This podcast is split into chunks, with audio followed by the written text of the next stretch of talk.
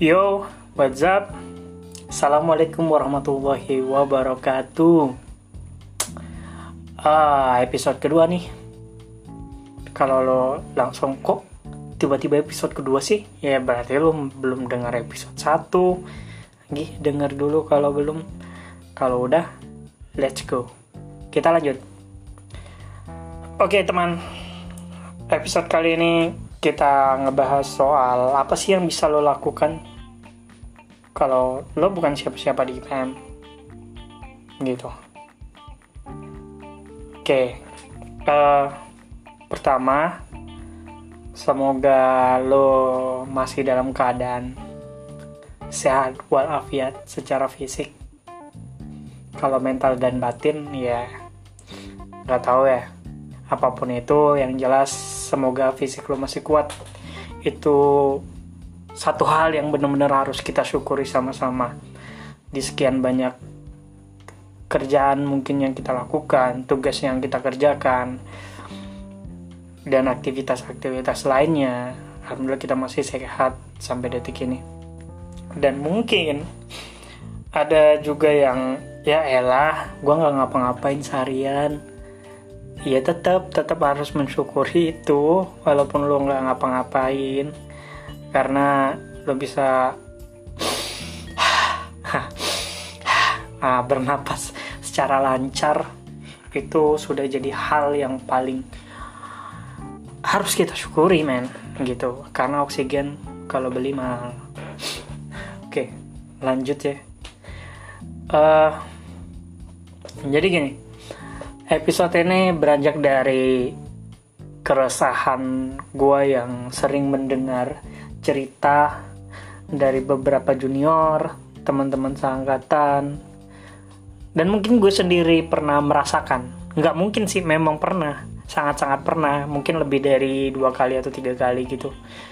Ngerasa kayak, gue siapa sih di I P M gitu, gue bisa apa sih di I P M, gue kan cuma anggota doang, gue kan bukan ketua umum, bukan sekretaris umum, bukan umum-umum yang lainnya, terus gue bisa apa?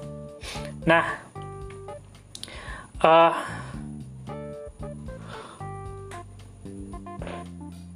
ketika lo nggak punya posisi strategis di sebuah pimpinan, ini yang berhubungan sama jabatannya.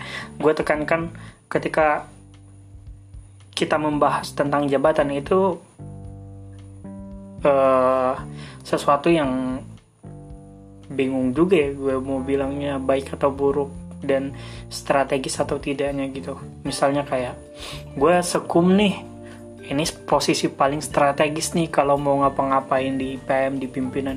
Atau gue ketum nih, gue bisa nyuruh apa aja anggota-anggota gue. Belum tentu men, kalau semuanya gak setuju sama lo, gak ada pengakuan lo sebagai ketua umum. Secara ikatan batinnya gak ada, lo cuman terpampang di kertas doang sebagai ketua umum, tapi tidak diakui oleh pimpinan, ini sama aja bohong gitu.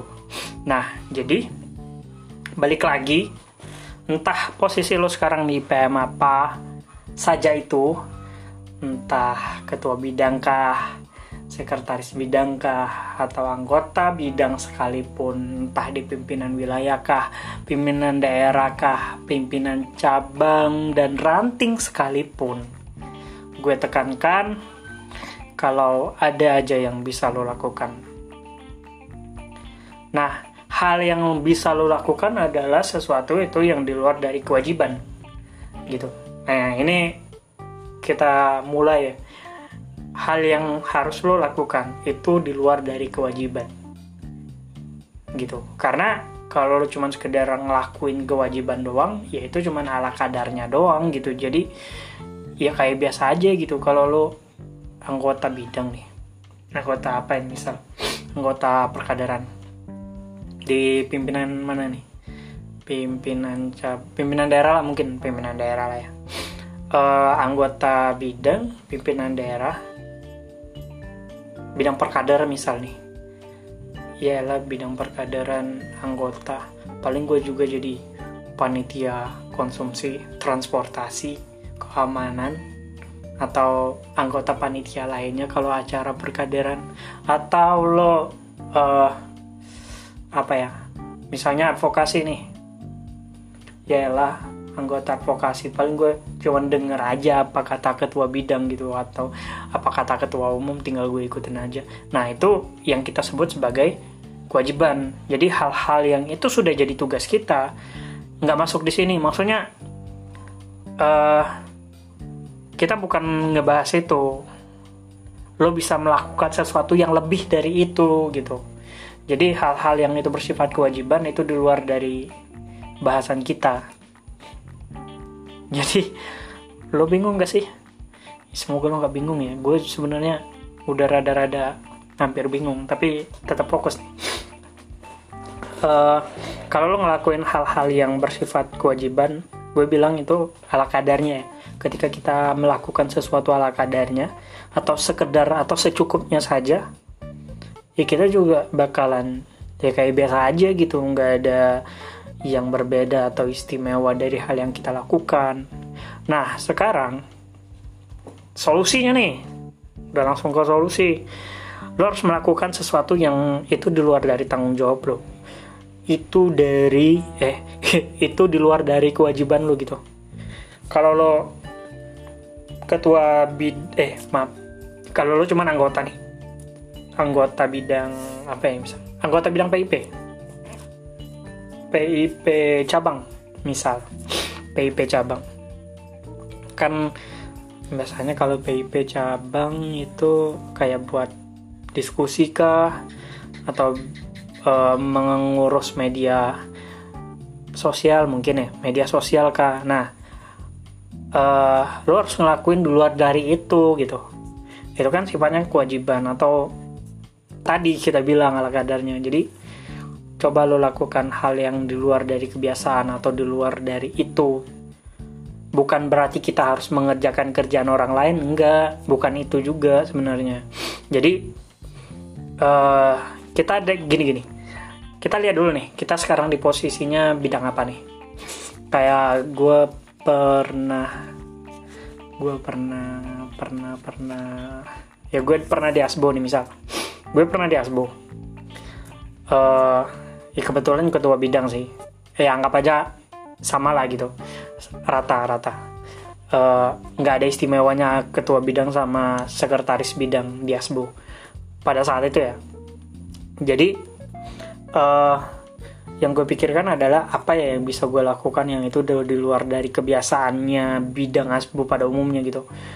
Uh, kalau gue tahu bidang ASBO dari dulu-dulu itu selalu olahraga gitu, futsal, olahraga, futsal lagi, olahraga, futsal lagi gitu.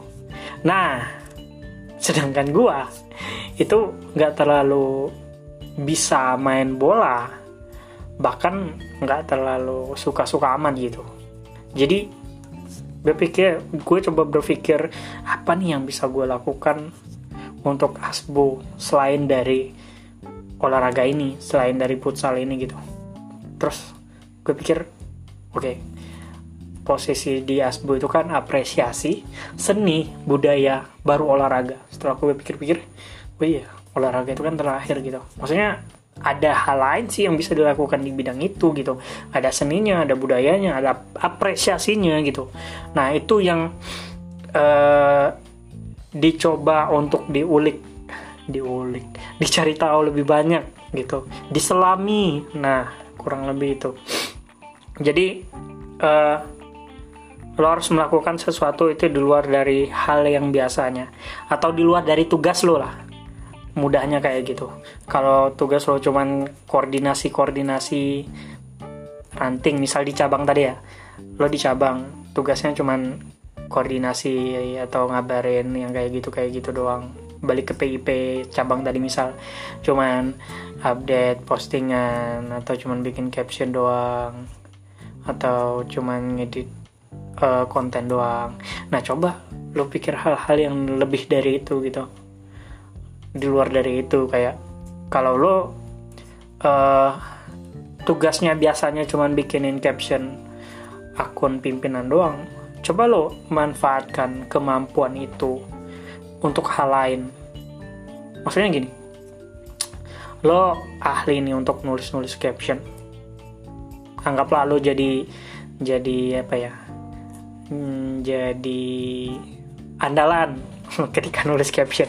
Nah, lo coba manfaatin itu sebagai sebagai stringnya lo, sebagai kekuatannya. Bener nggak sih? Ya bener, string sebagai kekuatan lo gitu. Jadi uh, gue bisa nulis caption nih, ya udahlah gue coba untuk nulis blog ah. Nah, mulai nih nulis blog, coba untuk share, coba untuk minta pendapat gimana menurut orang lain. Ada yang menghina, mencerca, mengatain, dan gak ada bagus sedikit pun, ya lo jangan nyerah, tetap lakukan terus. Maksudnya uh, mulai aja dulu dan lakukan yang lebih baik. Nah, gue dapat kata-kata yang kayak gitu. Jadi ketika lo mulai sesuatu hal yang baru dari yang biasanya dilakukan, lakuin aja dulu yang pertama itu. Entah bagus atau jelek itu nggak usah dipikirin. Kalaupun ya gimana nanti kalau dikatain, ya itu udah resiko dan memang harus dikatain gitu. Karena kalau lo buat sesuatu itu baru pertama kali terus langsung dipuji-puji, dibangga-banggakan, ya apa ya, lo lo bakalan langsung terbang lah. Bahkan langsung melayang ke angkasa, terus tiba-tiba lo jatuh, mati deh. Ya nggak mau, maksudnya kalau maksudnya gini, bukan kak mama, maksudnya itu kalau kita udah terlalu banyak dipuji orang, kita tuh lupa daratan gitu maksudnya.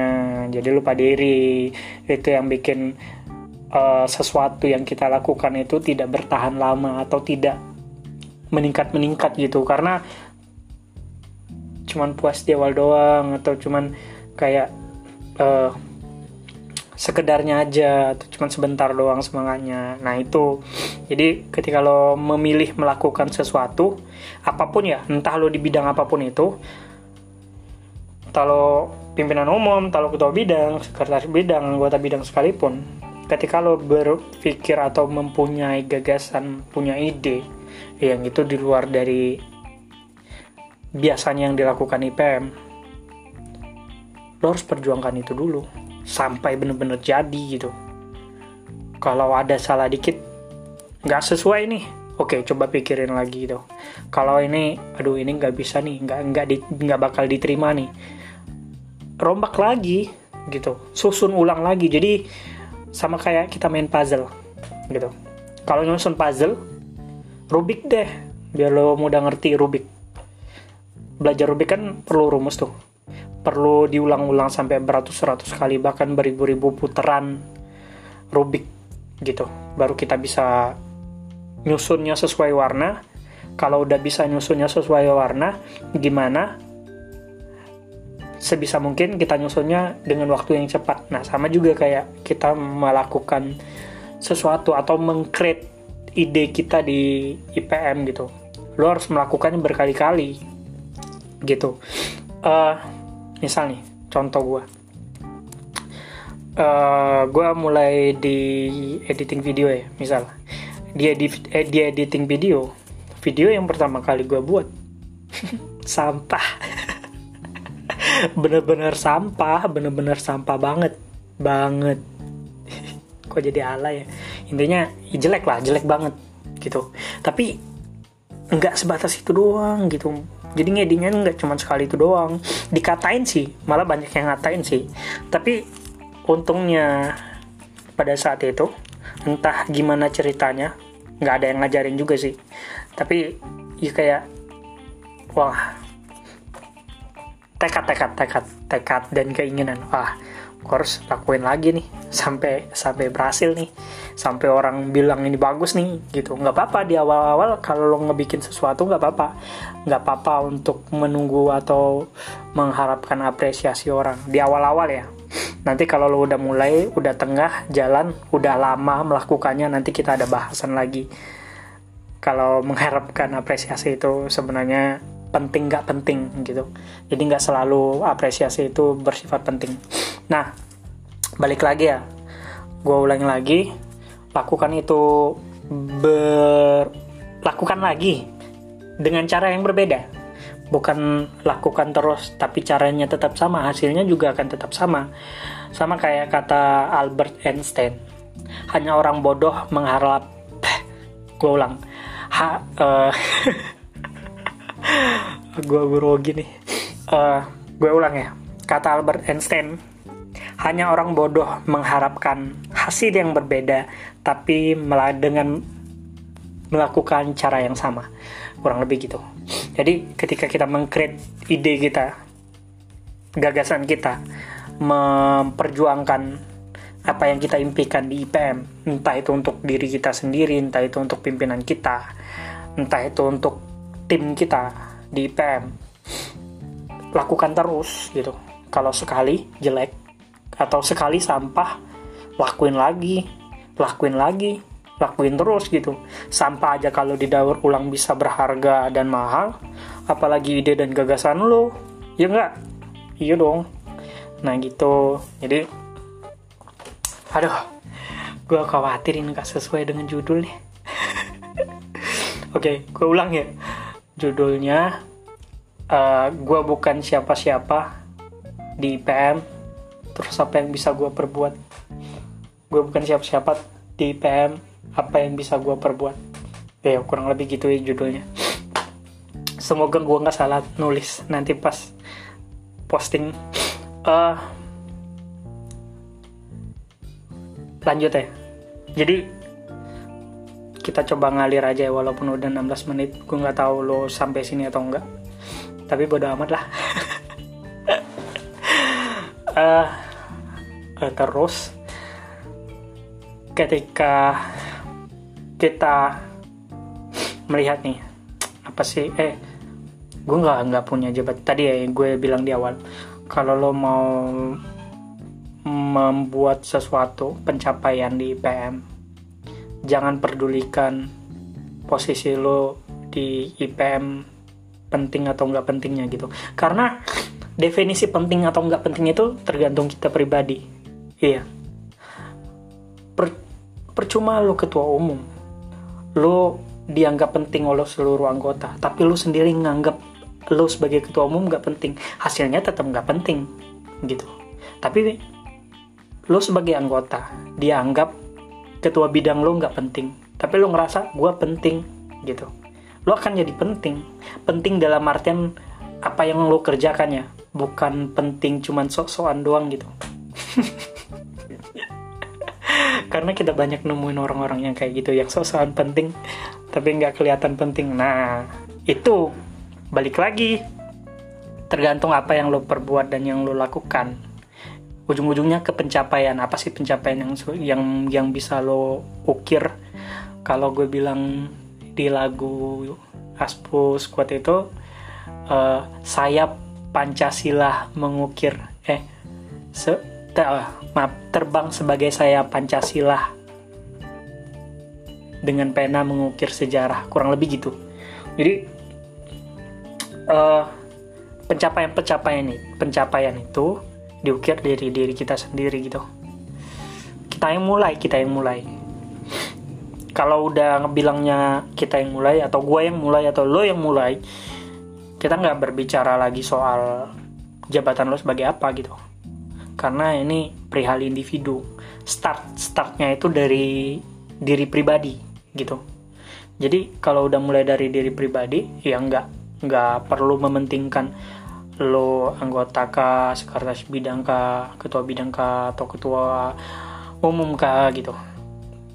Nggak bisa ke situ, akan masuk. Jadi lakuin aja gitu, lakuin, lakuin, lakuin. Udah sembilan belas menit aja. uh, Oke okay. hmm, Aduh. Oke, okay, gue masih ada beberapa poin sih yang bisa dilakukan. Nah ini ya, gue coba tutup dengan ini aja. Lakukan sesuatu di luar dari tugas lo. Oke, okay, gue mulai dari bawah sebagai anggota bidang. Anggota bidang kan, misalnya gini nih, banyak orang beranggapan, gue bisa apa sih? gue nggak ada jabatan, bukan bidang umum, bukan ketua umum, sekretaris umum, gue bukan ketua bidang yang berhak penuh atas sebuah bidang, gue cuman anggota biasa. Kak, bang, mas, saya bisa apa? Cuman anggota bidang biasa. Nah, kalau lo terhalang birokrasi, terhalang oleh uh, keputusan atau jabatan, lakukan itu di luar kandang, lakukan itu di luar dari cangkupan gitu. Misal nih, uh, kalau lo terhalang dengan bidang, ya lakukan di, lo lakukan di luar bidang. Kalau lo terhalang oleh pimpinan, lo lakukan di luar dari pimpinan. Misal lagi contoh, lo terhalang oleh, misalnya lo di pimpinan daerah, terhalang dengan keputusan pimpinan daerah yang tidak mensupport dengan beberapa alasannya, tidak bisa mensupport apa yang uh, jadi gagasan lo atau ide lo. Nah, coba lakukan itu dengan tempat yang lebih luas atau uh, dengan media yang lebih luas gitu. Intinya, kalau sekarang sih gue kepikiran memaksimalkan jalan online gitu. Online adalah jalan ninjaku. Wah. Wow. Iya benar, jalan online. Kalau lo bisa memaksimalkan WhatsApp, Instagram, YouTube, Facebook, Line, apalagi banyak kan, TikTok. Kalau lo bisa memaksimalkan itu, lo akan jadi satu-satunya orang yang berbeda di pimpinan itu. Percaya sama gue. Kalau lo bisa memaksimalkan salah satu dari yang tadi gue bilang gitu. Dan lakukan itu berkali-kali sampai bagus, sampai sempurna. Semoga menjawab lah ya. Dan semoga lo gak nyesel udah dengerin sampai sekarang. Ya mungkin itu saja sih. Kalau masih ada yang kurang, ya kita coba bahas nanti di episode lainnya. Kalau ada kritik dan saran, lo bisa sampaikan ke gue lewat Instagram, lewat WhatsApp, ketok rumah, buka kamar, ya apa aja lah, gitu. Oke, okay. Semangat, tetap semangat, walau bagaimanapun situasi dan kondisi dan apapun posisi lo sekarang, tetap semangat, lakukan yang terbaik. Buat hal yang berbeda daripada orang yang lainnya. Karena dengan cara berbeda kita akan muncul di permukaan dengan sendirinya. Oke? Tetap membumi walaupun lo sudah di langit. Karena ya lo simpulkan sendirilah. Ya, terima kasih. Nun oh, wal qalami wa mayasturun. Demi pena dan apa yang dituliskan. Wassalamualaikum warahmatullahi wabarakatuh. I P M Jaya.